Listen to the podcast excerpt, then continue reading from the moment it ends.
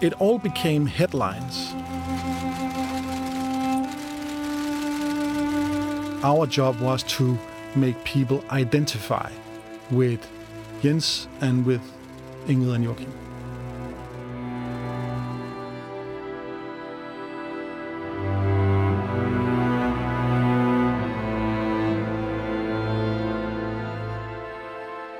Welcome to Behind the Investigation with me, your host, Anna Codrea This is a podcast about the TV show, The Investigation, that tells the previously untold story of the extraordinary work that went into solving the 2017 murder of the Swedish journalist Kim Wall.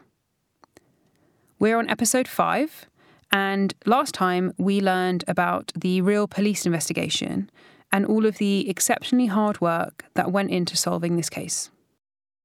But how do you begin to adapt a true story like this for the screen? And how do you tell the story of such awful events with authenticity, but also with compassion and humanity? The writer and director Tobias Lindholm joins me on the show to explain just that. Before we hear from Tobias, just a quick reminder that this podcast does deal with some distressing themes of violent crime. And while the TV show is based on real events, there are spoilers ahead. Tobias, it's great to have you back on the show. Thank you, Anna. It's a it's a pleasure to be here. In one of the earlier episodes, you told us how you didn't go out with the intention of making this story. It almost found you in a way. It was after meeting Jens and then Ingrid and Joachim Wall that you felt you had to tell this untold story of the professionalism and heroism of the people who solved the case of Kim Wall's killing. When the seeds of the idea for the series started to form, can you tell us what you really wanted to achieve with it? What fascinated me from the beginning and what surprised me from the beginning was the unexpected humanity of the story that Jens and Ingrid and Joachim shared with me. And I wanted that to be reflected in the final story in the series. And that became my goal. And that, of course, also became um, struggle with the genre um, of crime shows.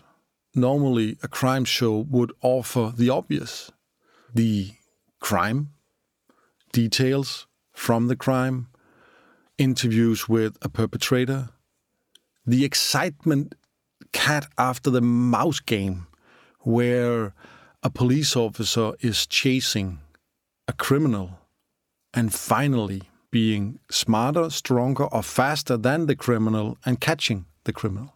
In this case, as in the real world, from day one, they had a person under arrest. They just didn't know for what. And that's a very strange engine in a story.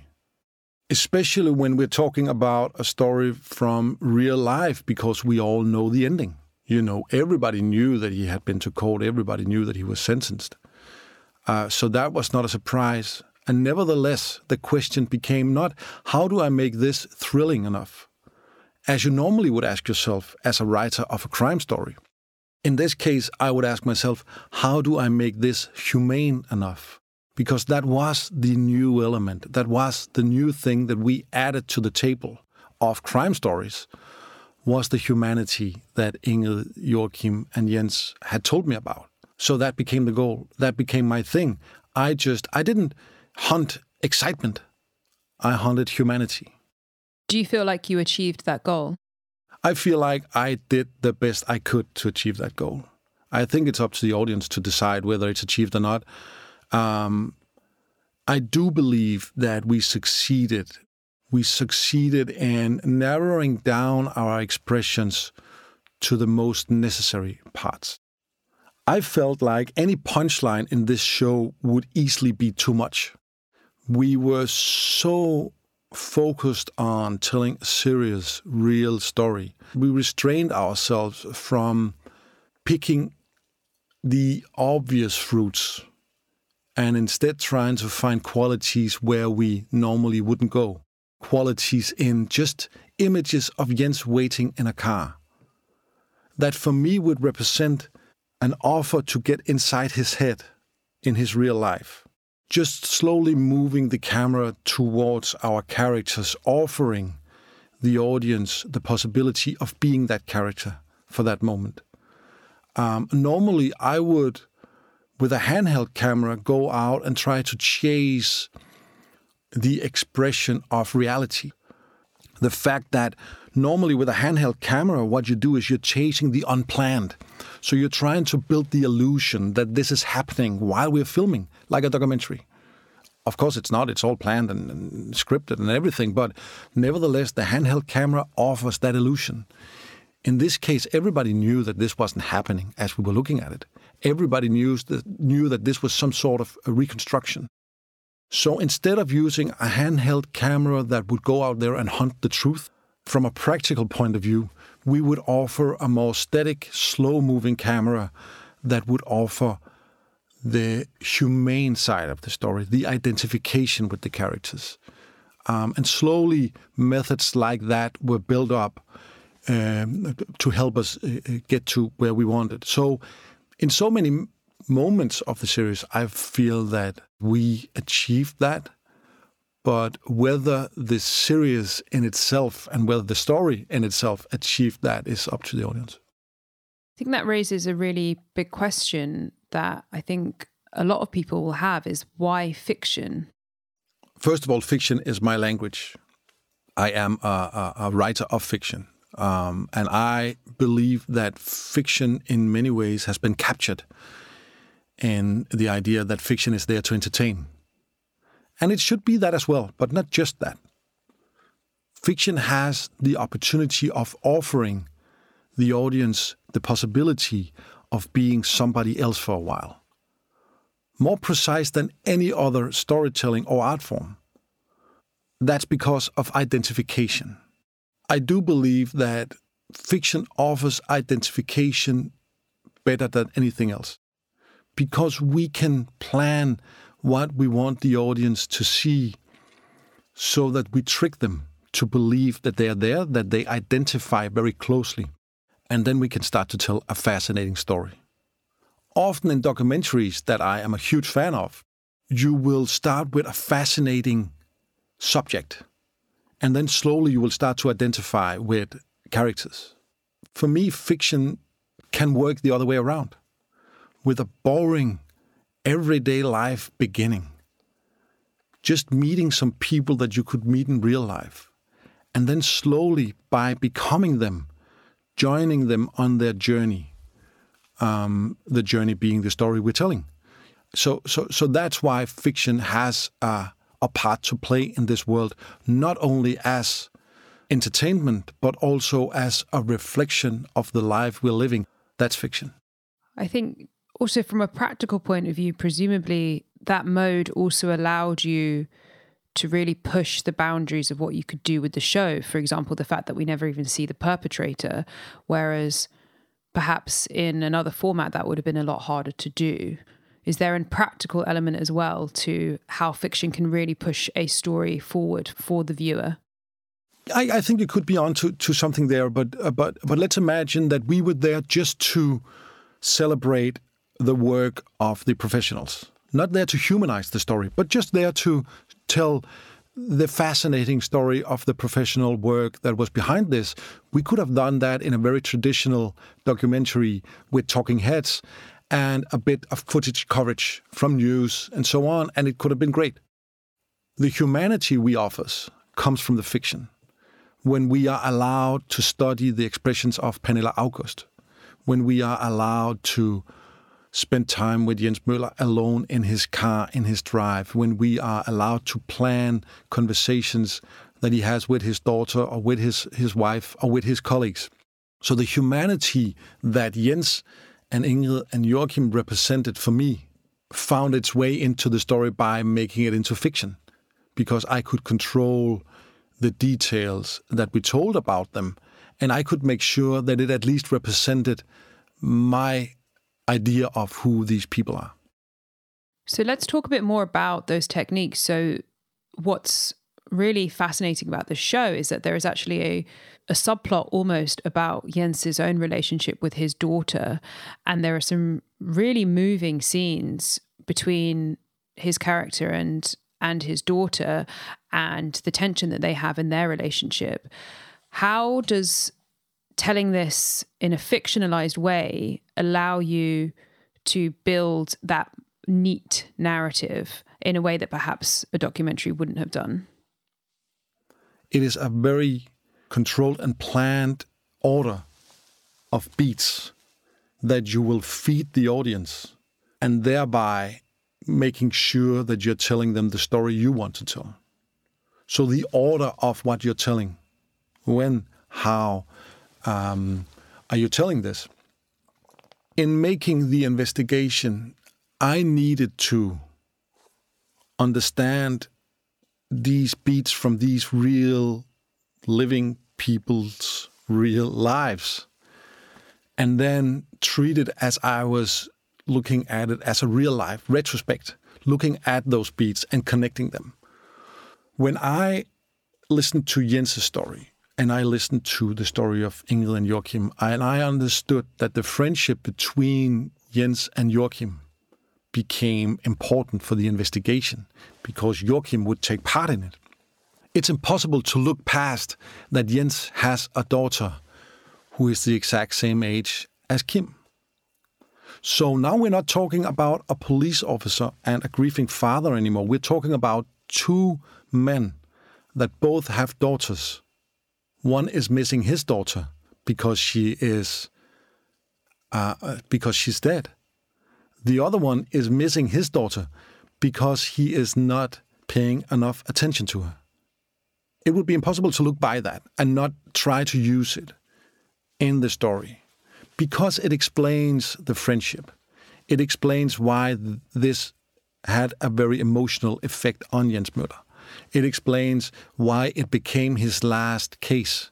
It explains so many things in the understanding of those circumstances.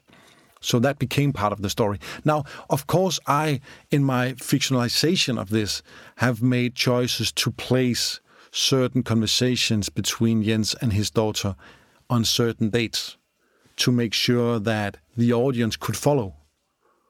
So basically, what I was doing is making fictionalized beats of their lives and just placing them in an order so that the audience could follow the logic of the friendship between Jens and Joachim. They were both fathers to daughters. They were both on their way to becoming grandfathers, and they were both in a situation where they needed to evaluate who they were as men, as fathers, as professionals in this world.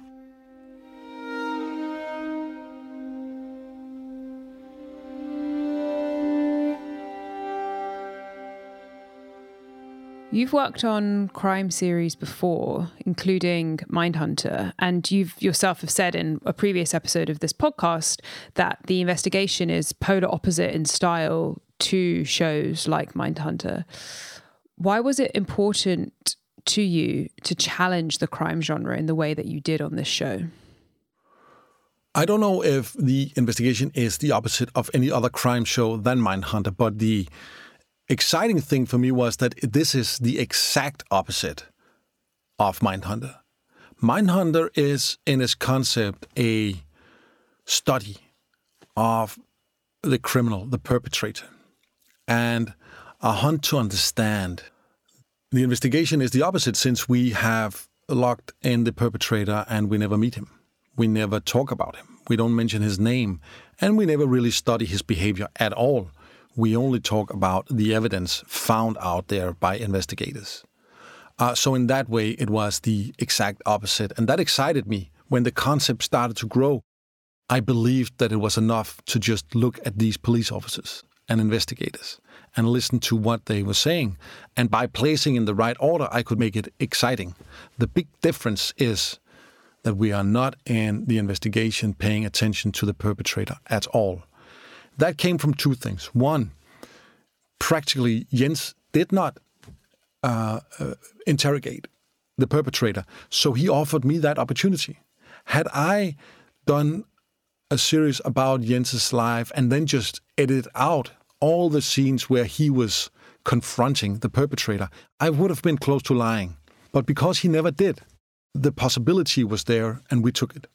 The investigation is my effort to confront some of the weaknesses in the crime genre as we see it today. And people find it radical. How can you make a crime story without the perpetrator? And the basic answer is if a chief of investigation can solve the crime without ever meeting the perpetrator, we definitely can tell the story about the solving of the crime without meeting the perpetrator. So, by doing something as simple as removing our attention and fascination from the perpetrator to the police, we made something provocative and very radical. And I find that interesting. Why do we so desperately want to try to understand the perpetrator? Why do we need the darkness so much? What, what does that tell about us and about our society? I think that's an important question to ask. And I think that, that by not doing that, we are asking that question. I think it's a real comment on the world that we live in right now that the idea of focusing a show on the humanity and the light rather than darkness is a radical act. And the, the fact that something that actually seeks to find, I, I don't want to say the good in people, but something that seeks to find the humanity is somehow radical. That's that's quite a big thought. And it really, really says a lot about where we are right now, just even thinking about that. Let's talk a bit about the actual making of the series. Can you tell us where it was shot and how long you were filming for? The investigation was shot from mid August um, and until the 22nd or 23rd of December. We did that to make sure that we would have the right time of year uh, to portray when this story was playing out. So basically, we could go out and do all the exteriors in its natural light, in its natural uh, environment. We would shoot it on location in Copenhagen and in the ocean surrounding Copenhagen, and we would shoot it uh, partly in Sweden when we were portraying Ingrid and Joachim in their home. You've told us in previous episodes that the real life Jens and also Ingrid and Joachim would often be on set. What was that like in terms of the atmosphere? What was the atmosphere on set like? Um, I would say that all the real people, all the experts that helped us during this shoot, a lot of them were on set when we were shooting or portraying. They are part of the story. As I've tried before, it gave a very respectful and very focused atmosphere on set. I don't believe I've ever tried to shoot that focused before, especially when we were shooting in the uh, when we were portraying the lives of Ingrid and Joachim in their home in in Sweden. Of course, it wasn't their real home, but we would, uh, uh, you know, make make a home for them, this serious version of their home. Um, we were all leaving our shoes outside, and I would spend a lot of time in the morning briefing the crew on the scenes we were doing so that everybody knew everything from the beginning. There was no questions to ask during the day. We needed to move some light once in a while, but other than that, we could allow the actors to just focus on the portray that they were fighting to do. That was extraordinary. And of course, that became even more focused the days Ingrid and Joachim was there, because then suddenly the actors knew that the real life people they were portraying was by my monitor, looking at it. Um, and that gave a very, in the beginning, uh, nervous, but later on, very respectful and very emotional uh, effect. There are also in the show real people in the TV series. So the divers and also the police dogs are the real divers and police dogs, which is something that we've covered in a previous episode. But how did that also add to the atmosphere and the makeup of the crew and team of actors that made this series? I am lucky enough, you know, I I, I surround myself I believe let me put it this way. I've always felt that when you work as hard as you do on a film crew, shooting for many, many hours.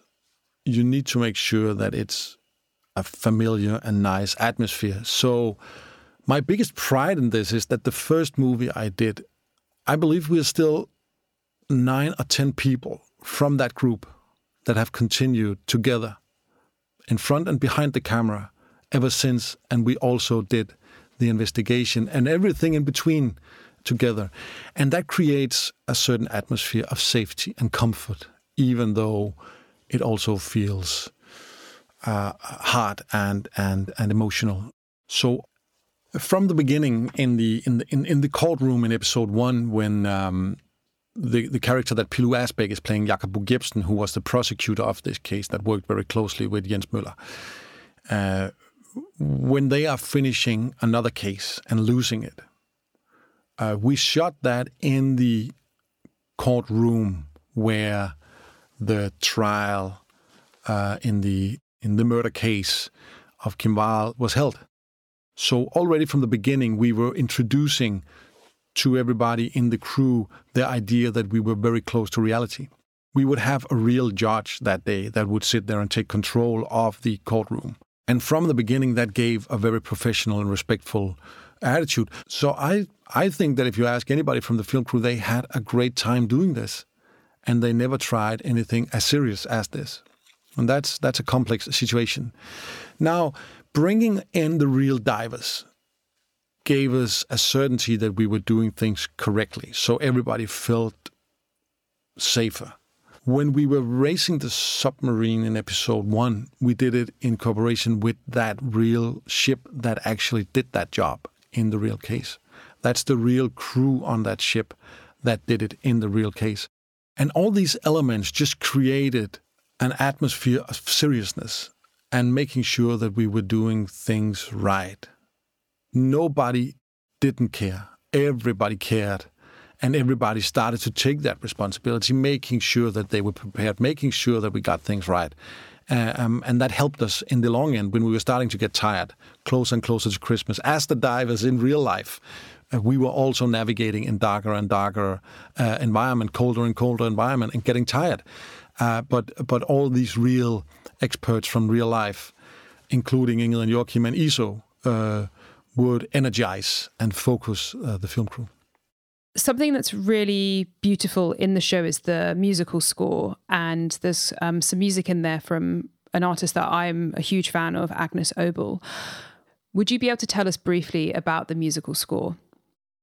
In my first ideas of this uh, TV series, when it started to materialize into six episodes and the idea of a limited series like this, I had the idea that every episode should end with an unknown female Scandinavian artist that would sing a song that we have never heard before. The idea was, of course, to uh, represent uh, Kim in some way. Um, as we started to work with it, I realized that it would lock in the story and it would end the episodes too much instead of connecting the episodes. So that idea uh, died. But one thing that didn't die was my fascination and love for the music of Agnes Obel luckily, my wife and producer uh, are friends with Agnes, and I've met her many times before. We both worked on Thomas Vinterberg's movie, the uh, called Submarino. Um, so Caroline would would call Agnes and ask her if it was okay that we used this music, and of course, my editor, who's always into trouble. Would fall in love with a version that he found on YouTube from a live act and he convinced me that that version was the only right version of one of her numbers to use.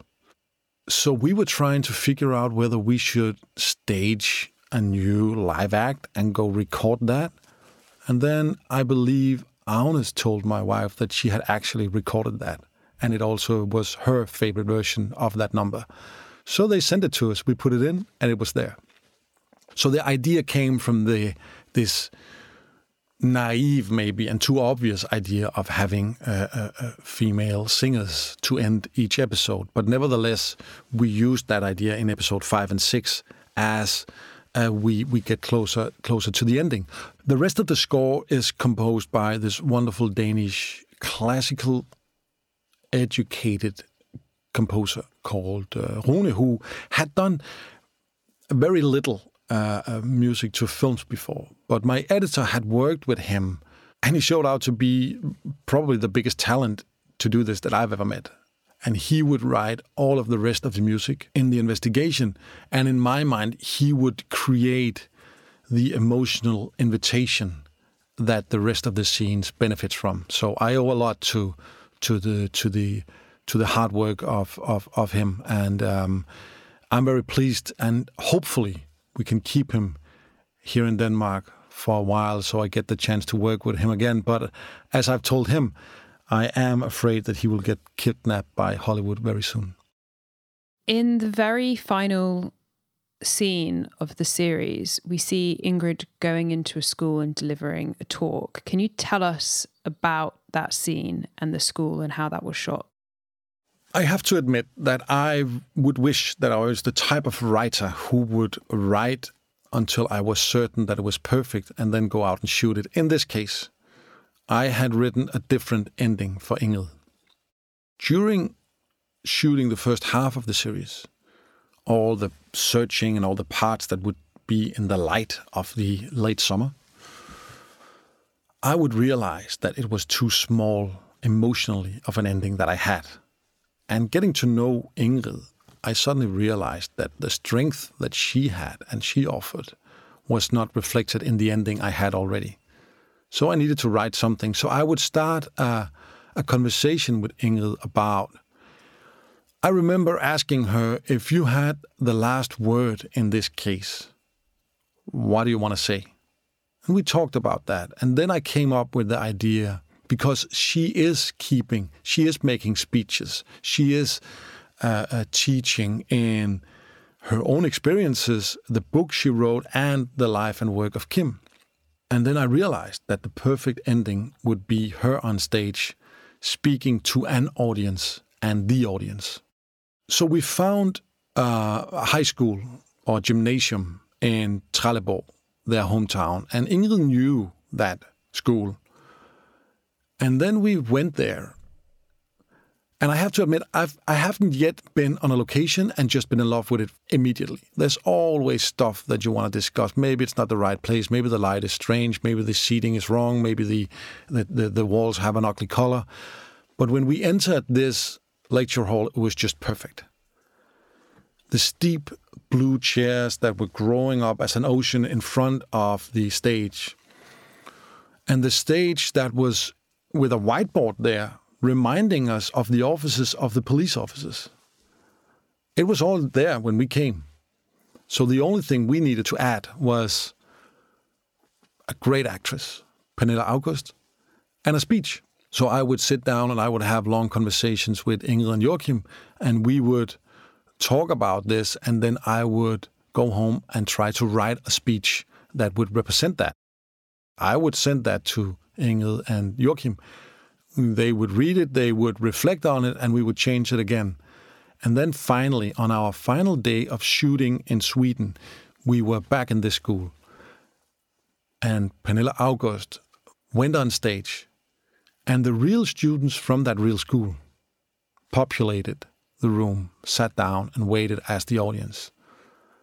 And Ingrid and Joachim, the real Ingrid and Joachim, would be by my monitor just outside the door. And then Pernilla would start to do the speech. And for me, it was the most heartbreaking thing I've ever been part of. I was torn because our, you know, half of me was focused on getting Pernilla to do it the way that I thought it was best.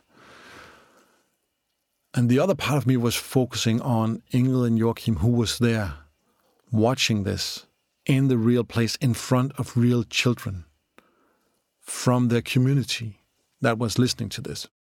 I don't really remember that day. It all becomes like a foggy memory of emotions but I remember getting a phone call a few days later from my editor, who was so thrilled.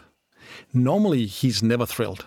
Normally, his eyes are, you know, on the ball, uh, reminding me what doesn't work.